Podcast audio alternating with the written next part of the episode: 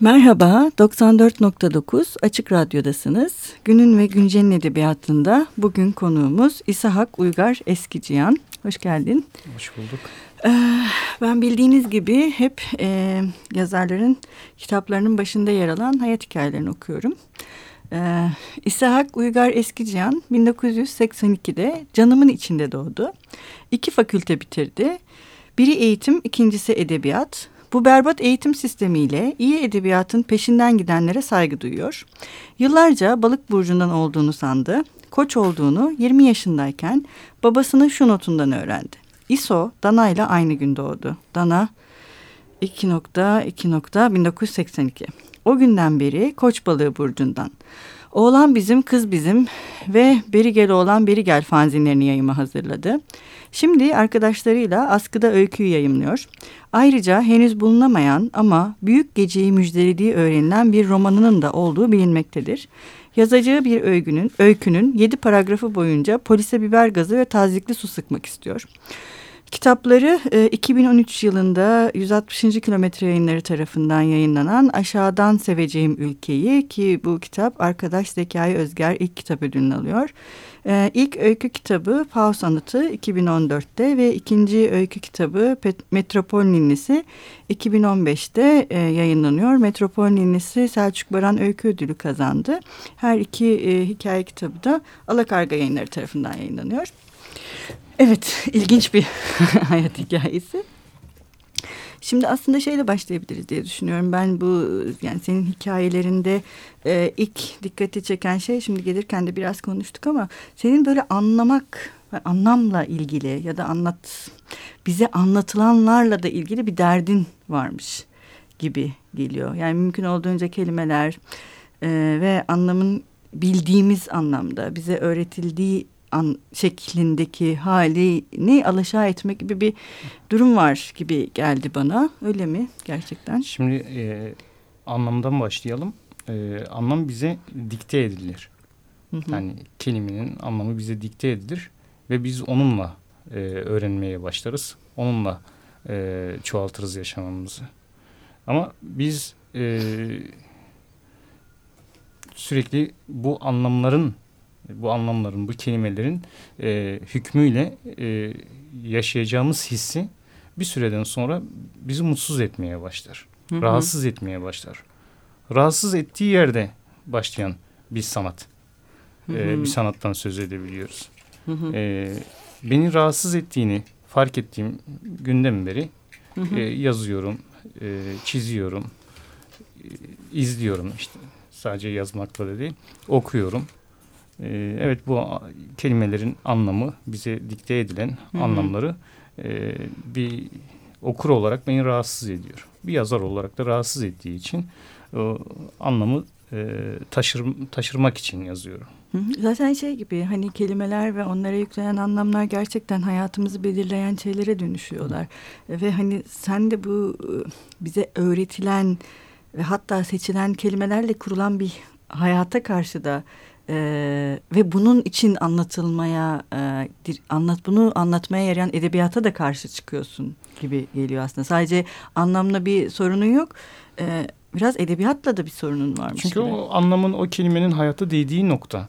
Hı hı. Noktayı biz yaşıyoruz. Yani e, yaşadığımız yaşadığımız e, anlarda anlarda başkalarının hükmünü, başkalarının hı hı. kelimelerin hükmünü e, çok acımasız hissedebiliyoruz. Çok acımasız hissettiğimiz için e, ben kendimde o anlamları e, özellikle e, yok etmeye, değiştirmeye, yapı hı hı. bozumuna uğratmaya çalışıyorum, hı. çalıştım. Bu şekilde e, yürüyorum. Zaten sadece kelimeler değil cümleler de evet. yani şey oluyor bir süre sonra bağıntılar kopuyor. Cümleler arasında bağıntılar yok. Ya da işte metropol ninnisinde olduğu gibi sürekli aynı şeyi söyleyen ama karşısında da yine aynı şeyi söyleyen ama aslında birbirini daha doğrusu birisi birini duyuyor ama öteki onu duymuyor. Hani ısrarla boş yerimiz var. Boş yerimiz evet. var. Hani ama karşısındakini duymayan birisi evet. var aslında. Yani o o iletişime geçmeye çalışıyor ama öteki şey hani ya e, bir süre önce yani e, bir yazı yazmıştım. Barış konuştuğumuzda ne konuşuruz diye. Hı hı. Bizim anlatmak istediklerimiz bazen kelimenin çok altında kalabiliyor. o manayı vereme, veremediğimiz durumlar olabiliyor. Manayı açtığımız durumlar olabiliyor. Manayı vermemizin mümkün olmayacağı durumlar olabiliyor. Hı hı. Onun için e, hem bir film olarak düşün düşündüğümüzde e, dilimizdeki bir filmi aynı dilimizde bir altyazıyla e, vermek gibi bir şey. E, yine o kendi konuşulan e, e, sesler seslerin haricinde bağımsız bir altyazı olarak bunu düşünüyorum. Evet doğru. O altyazılar Hı. da şey hani mesela bilinç akışı gibi ortaya çıkmıyor. Hı. Bayağı bilinçüstü gibi evet. ortaya çıkıyor. E, o yüzden o alaşağı etme oldukça başarılı bence senin eserlerinde. Aa, teşekkürler. Bir de şey var e, görsellik. Daha doğrusu buna tam görsellik de denilebilir mi? Çok emin değilim. Özellikle bu Pau sanatında işte açıklarda, pencereden, rüya tabiri, saçlı Hı-hı. hikaye, sakallı hikaye. E, yani bunlar neden böyle? Bu da bu alaşağı etmenin parçası? Yani, Necati Tosuner yani kısa öyküyü tanımlarken şöyle diyor kısa hı. olması gerektiği için kısa olan öykü. Hı hı. Yani kendi tanımıyla kendisini doğurtuyor. Hı hı. Ee, buradaki hikayeler içinde ben hı hı. aynı şeyi diyebilirim. Yani görsellik evet. e, olması gerektiği için içinde görsellik var. Ee, hı hı. Onun haricinde bağımsız bir destekleme unsuru olarak orada görsellik yok. O hikayenin evet. e, kendi görselliği, kendi çabası. Hı hı. E, o şekilde yansıdı. Yani gösteri hikaye de e, diyenler oldu. E, ama Göster yani ben e, herhangi bir yani hem hikayede hem öyküde hem şiirde e, önüne herhangi bir sıfatın e, gelmemesi gerektiğini düşünüyorum. Belli. Kısa öykü, yani, şey e, işte küçürek öykü, minimal öykü gibi tanımları pek benimseyemiyorum. Yani evet e, ama burada şey de ben mesela şey çok sevmiştim uzun hikayenin tarihçesini. E, bu böyle tamamen sadece e, büyük Karıştı. harflerle yazılmış ve e, şey böyle ne diyeyim e, bir çizgi rivayet evet. yani o yani biraz önce söylediğin gibi yani neden bir hikaye sadece bir çizgiden de ya da e, tamamen bir dalga şeklindeki bir çizgiden de e, ibaret olamasın. Yani o yüzden gerçekten güzel. Bir de şeyi sormak istiyorum bu e, kelimeler, dil hani tabii bunların hepsi dile e, çıkıyor ama e, sen bu alaşağı etme şeyinde nesnelere özel bir daha doğrusu başka bir anlam da atfediyorsun aslında.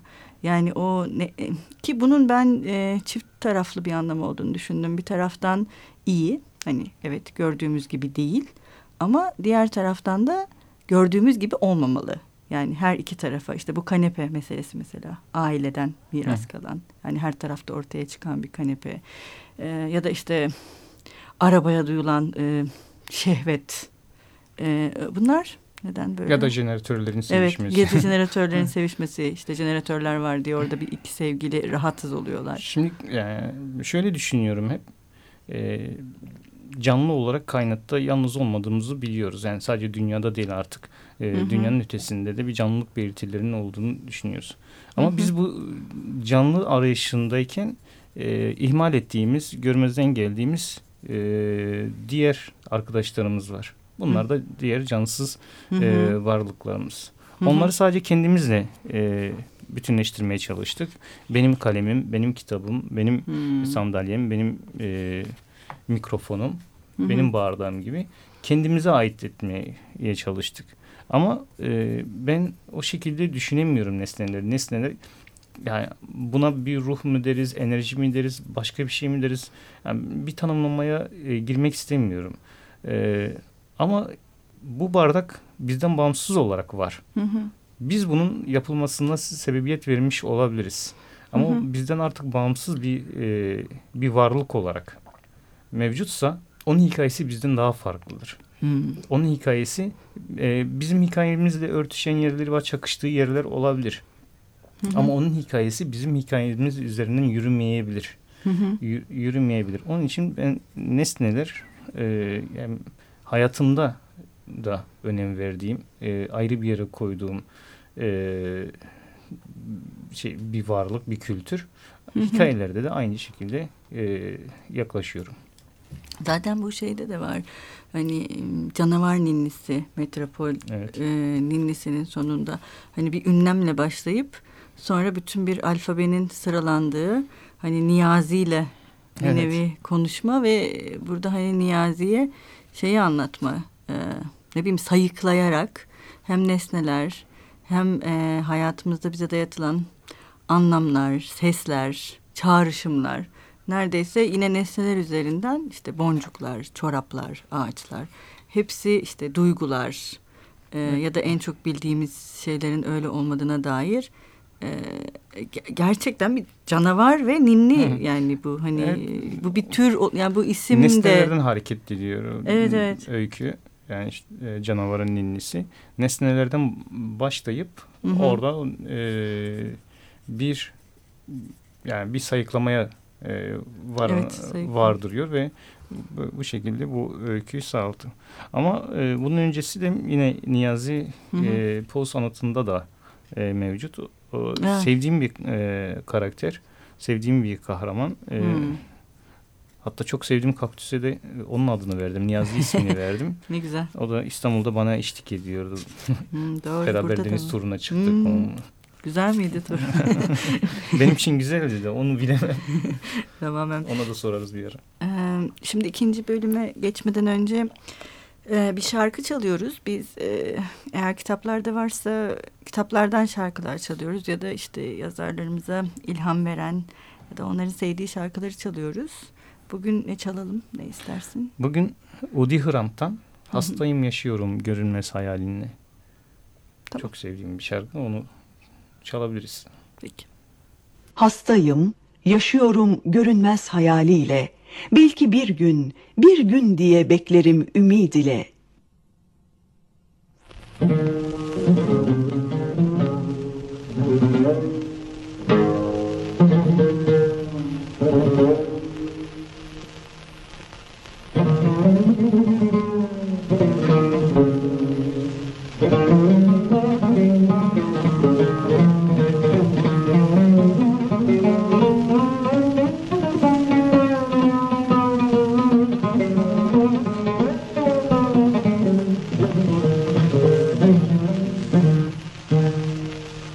Hastayım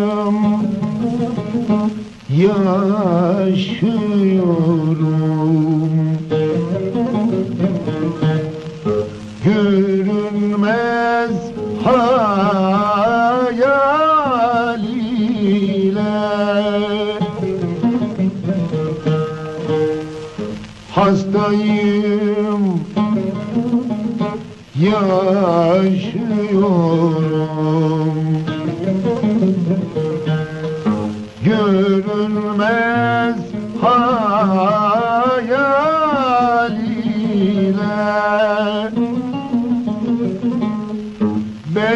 Belki bir gün, bir gün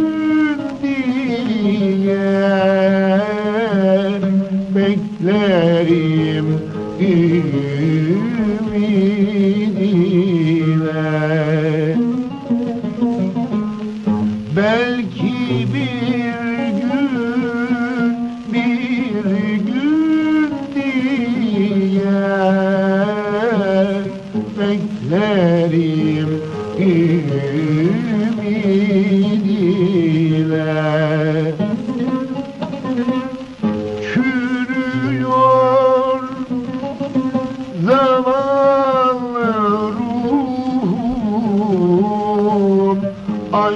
Hallelujah.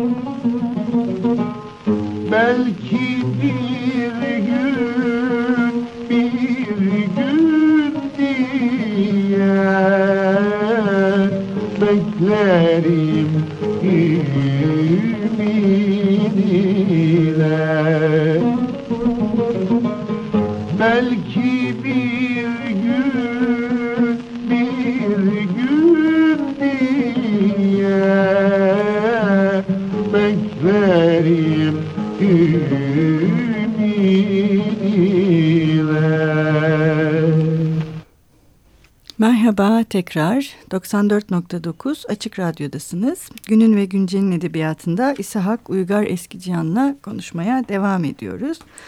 Ee, şimdi programın birinci bölümünde daha çok işte dil, nesneler ve bu kelimeler, anlamların alaşağı edilmesi e, ve biraz da görsellik üzerinden e, konuşmuştuk. E, şimdi benim dikkatimi çeken bir de e, şey var. Bu yine Pau sanatının sonlarındaki yeni öykü.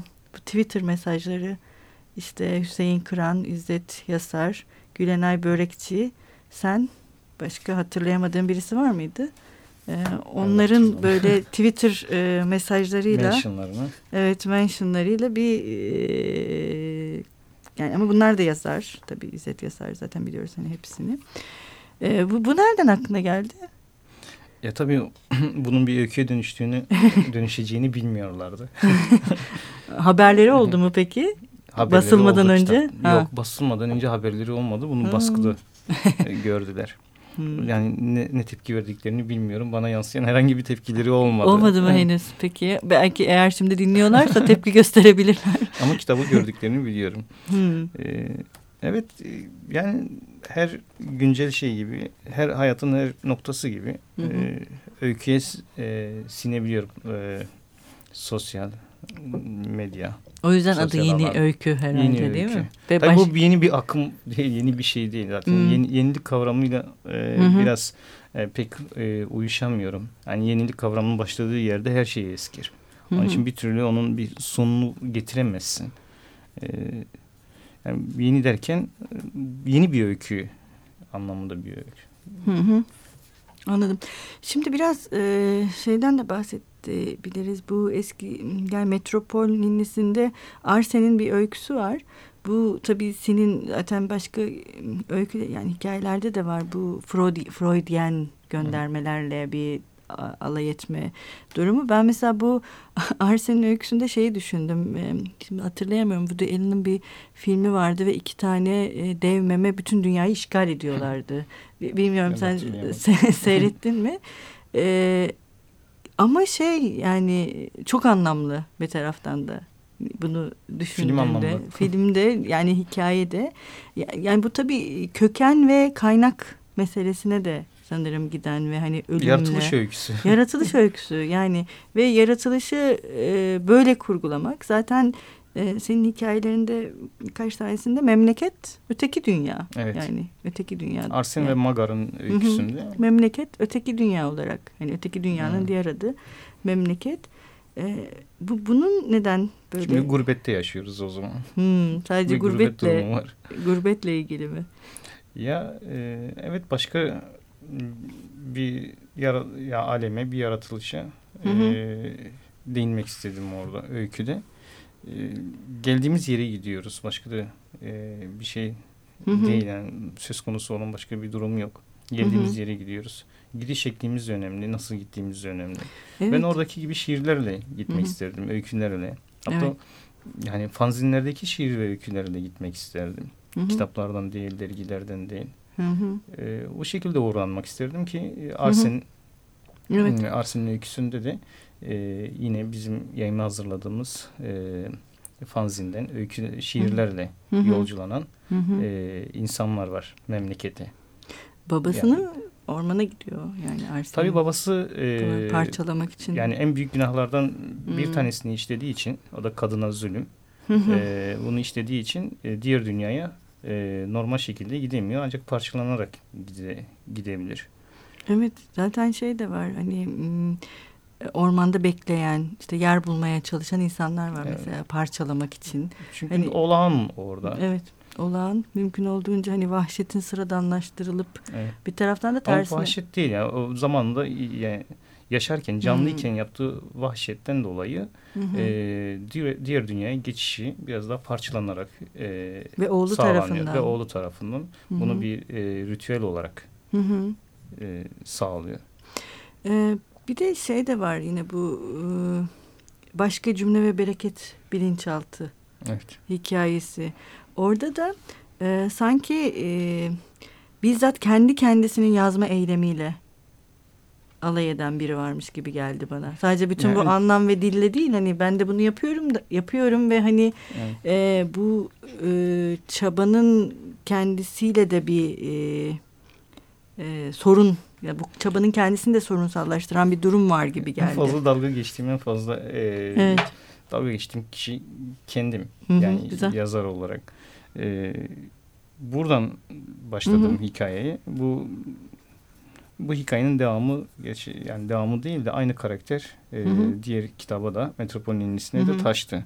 Evet. Niyazi ka- karakterimiz. Hı hı.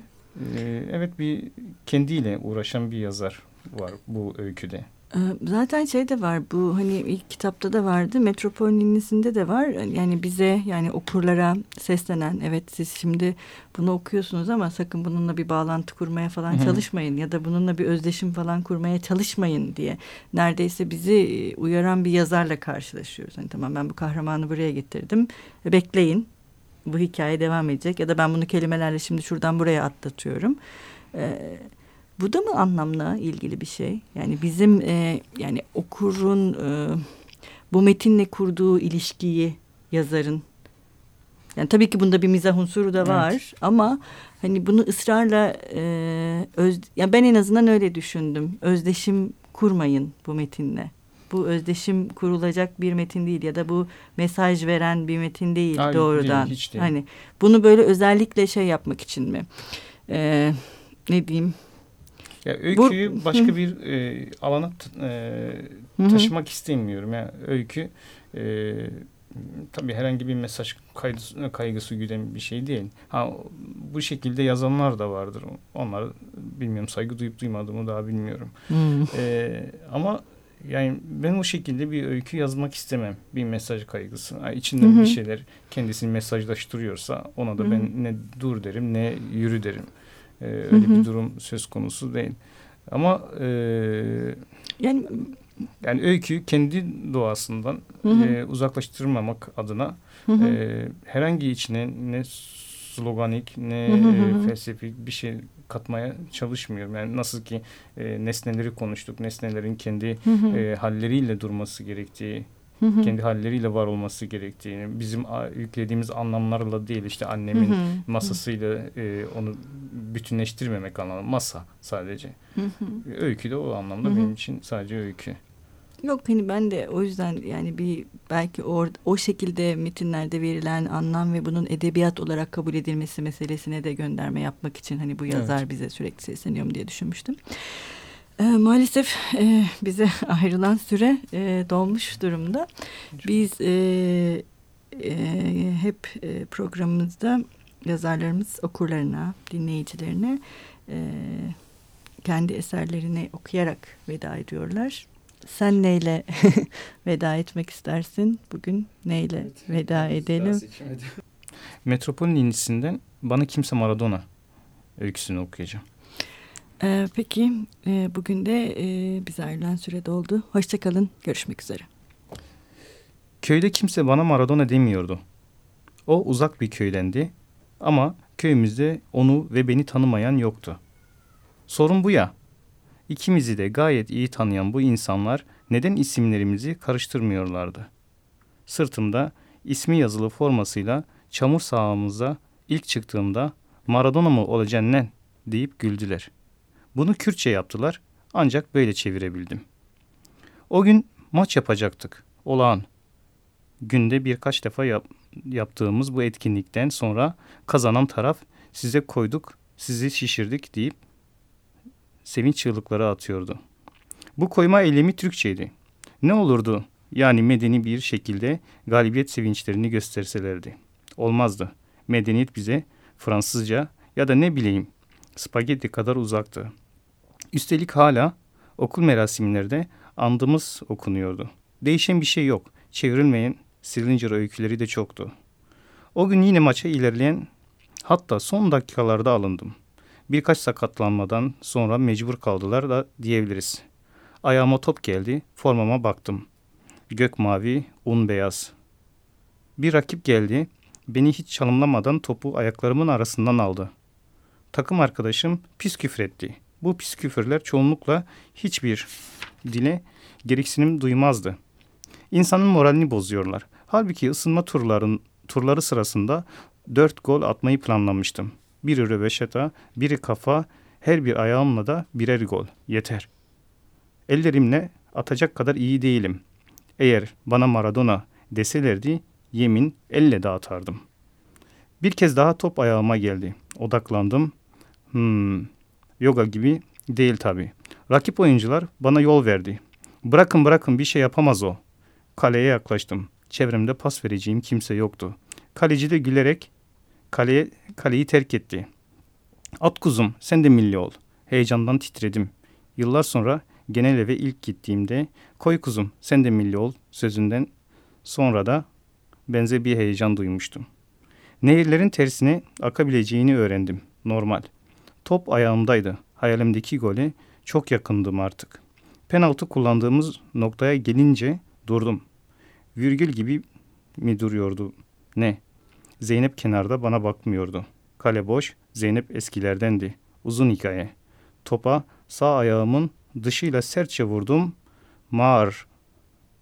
Bana kimse Maradona demiyordu. Marangoz çağırdılar ilk ağızdan.